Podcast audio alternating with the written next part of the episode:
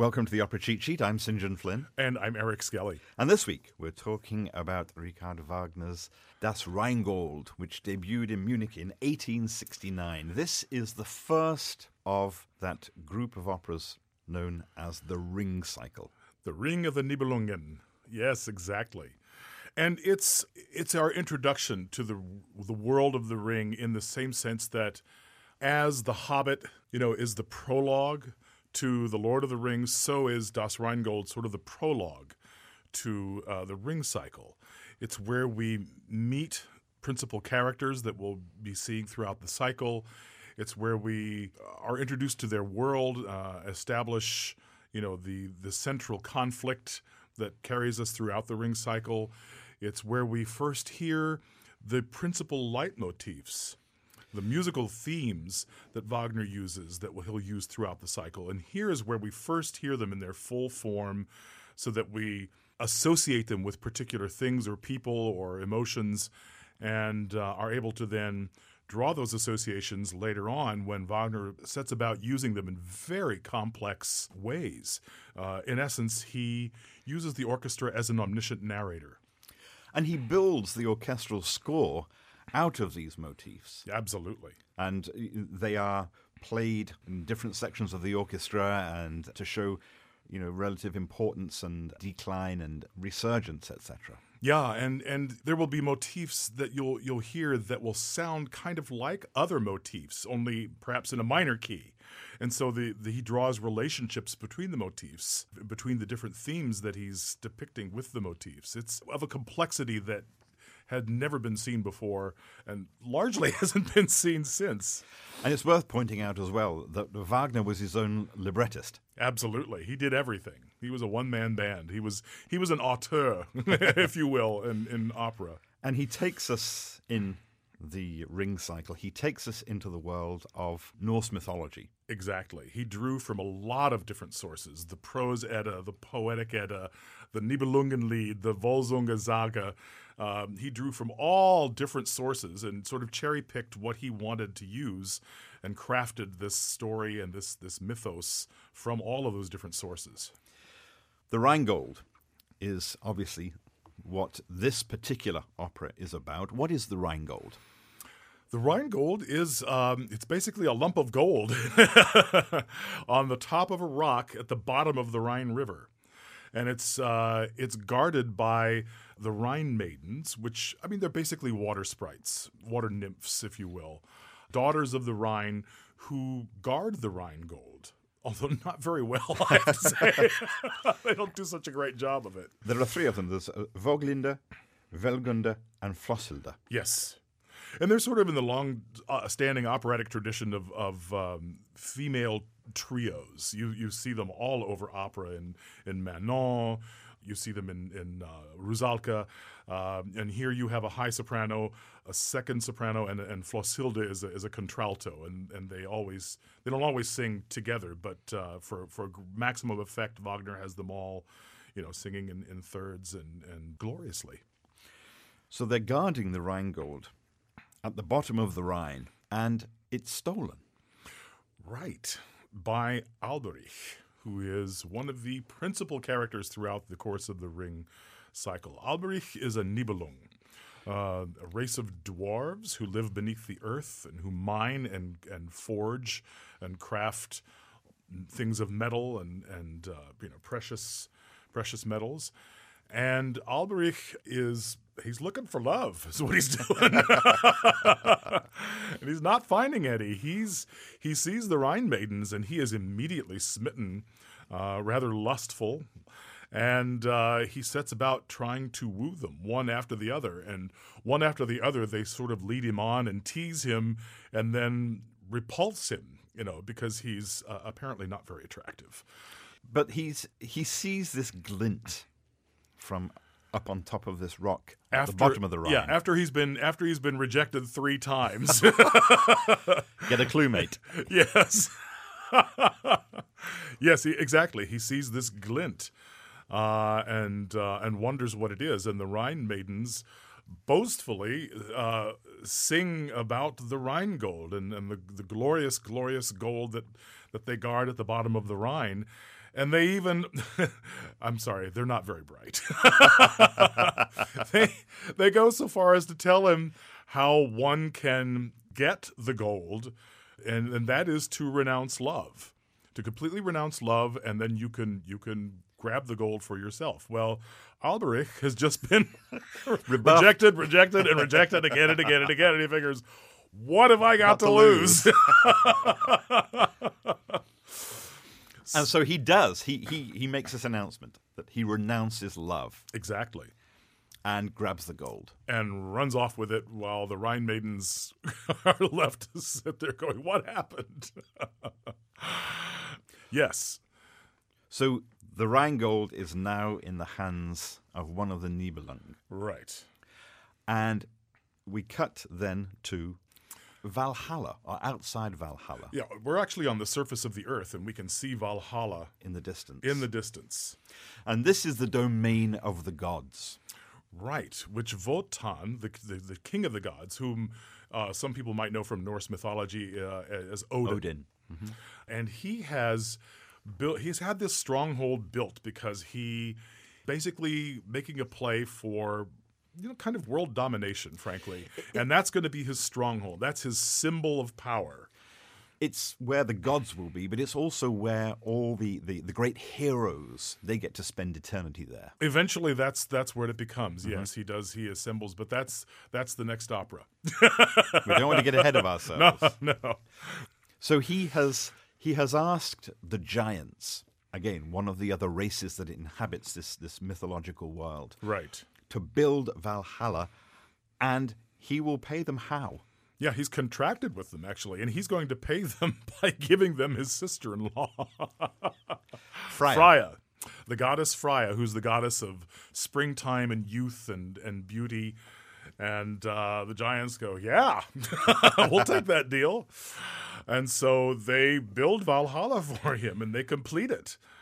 And then, when it comes time for payment, Wotan turns around and says, Well, I was never going to give you Freya in the first place. Yeah. So let's see if we can't work out some other form of payment. Right, and they're not very happy about that. Wotan uh, is is sort of in a quandary at this point because he's about to lose Freya, and his wife, Freya's sister, is none too pleased with him, and you know, basically telling him, "Do something, you know, do something, fix this." So he calls upon the demigod Loge, who is the god of fire, and who is a, a trickster and a shifty, wily sort of character. Uh, he's also the god of fire, and you can hear in his motif, it's this skittering motif in the high strings, and it sounds like flickering flames. It's Wagner at his, his uh, genius best. And Loge appears, and Loge suggests to Wotan, here's what we do. Let's offer the giants uh, gold in payment, and what we'll do is we'll go down to Nibelheim, where this this uh, Nibelung Alberich has amassed this great treasure trove. We'll get the treasure trove from Alberich. We'll bring it back up. We'll give it to the giants. Fry will be great, and all will be well. So they propose that to the giants, and they say, "All right, but we're taking Freya with us as assurance." In case this doesn't work In out. case this doesn't work out, exactly. So they drag her off. Fasolt and Fafner are the, the, two giants. They're brothers. Yes. And it's interesting because uh, of the two of them, Fasolt is is the more garrulous. He's the one that you hear from most often, and Fafner is sort of uh, oh, he's a, a sort of a taciturn sort. He he he interjects here and there, but not a lot. He's sort of the a quieter type, uh, which proves to be you know still waters run deep, and uh, not necessarily not necessarily in a good way. And then we come to uh, scene three. There are there are four scenes throughout Das Rheingold. right. And we're scene three, and we are in the underground caverns of the Nibelungs. Nibelheim. Nibelheim. Yes. And Wotan and Loge are on their way down to seize the gold. Alberich has taken the Rheingold, and he has had his brother Mime fashion it into two things Yes. a ring Yes. and the Tarnhelm, Yes. which is this magic helmet Right. Which invests the wearer with the ability to uh, to become invisible or to, or to change form. Right. And the ring enables the wearer to have dominion over the Nibelung hordes, and then by extension, he he presumes the world. He's he's going to conquer the world that way. So Wotan and Loge show up. How do they get the gold? They trick him. They trick Alberich. They trick Alberich. They they've sort of pumped Mime for, for information. And they've learned all they, they about the Tarnhelm and all this sort of thing. And so when Alberich shows up, they uh, start to flatter him. And uh, so we hear you've got this Tarnhelm. So show us, demonstrate it. So Alberich uh, obliges by turning himself into a fearsome dragon. He puts the helmet on and says, "Look, I can do this." Yeah, look what I can do. Right.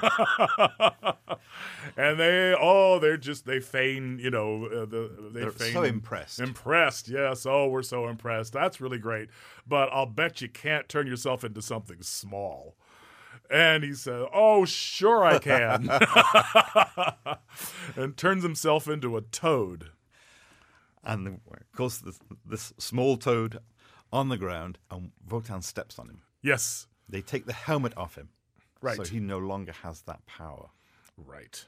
And he also And they bind him. they bind him, and Wotan also cuts off his finger and takes the ring. Yes, So Alberich has been tricked. He no longer has the powers that he had before. Right. So now he's left with nothing. He has nothing to lose.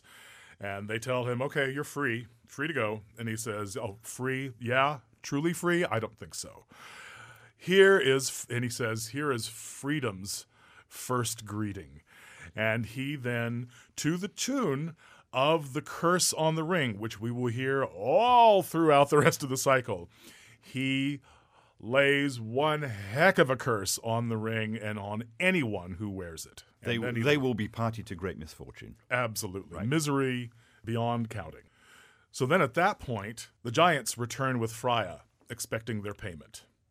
And Loge and Wotan have forced Alberich to order his Nibelung hordes to haul all the gold, all the Nibelung treasure up to the surface of the earth there. And the giants tell Wotan that they will accept in payment, and they will give up Freya if they can pile up the hoard, the treasure hoard, so that they can no longer see Freya. You know, that's the only way, you know, that, mm-hmm. because otherwise they just can't bear to part with her. So they do that. They they load it all up. They pile it up as high and, and use and every single part of it. They even put the Tarnhelm on it. But But but the, the giants can still see part of Freya. her eye, they can see her the beauty, The her beauteous her eye. eye. the glint of her eye through the gold. Wotan has held back, though, one piece of the gold. Of course he has, because he's got it's the ring, Right. Because uh, I mean, uh, Alberich tried to trick them that way too, because he wanted to keep the ring because he figured if, as long as I got the ring, I can get more gold, I can get anything I want. Right. But they weren't falling for that, and neither are the giants. And Wotan does not want to give up the ring, and at this point, Erda, the Earth goddess, the Mother goddess, makes an appearance and tells him, uh, Weiche Wotan, Weiche, beware, beware this ring.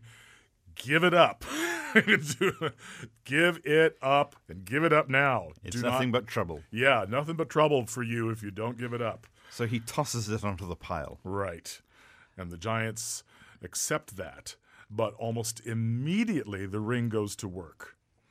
And the giants start to bicker and and squabble. Fafner fight. Yeah, they're squabbling over the gold and who gets what.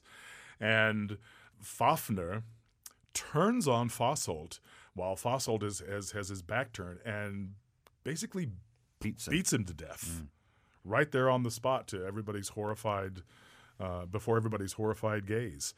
And he takes the ring and he takes the hoard and off he goes. And that's the end of Das Rheingold. Not quite. Not quite. So then, uh, at that point, there's nothing left for Wotan and his family to do but to take They've possession paid off the giants, take possession of Valhalla. Valhalla. Right. And so Donner summons the thunderclouds Donner being one of the gods. One of the gods, yes, Thor. We would know him as Thor. Donner meaning thunder. Uh, and he summons the thunderclouds. And then Fro, the god Fro, then uh, creates the rainbow bridge from the earth up to Valhalla. And uh, as they begin to, to cross the bridge, you can hear below the Rhine maidens in the Rhine bewailing and bemoaning the loss of their beloved Rheingold.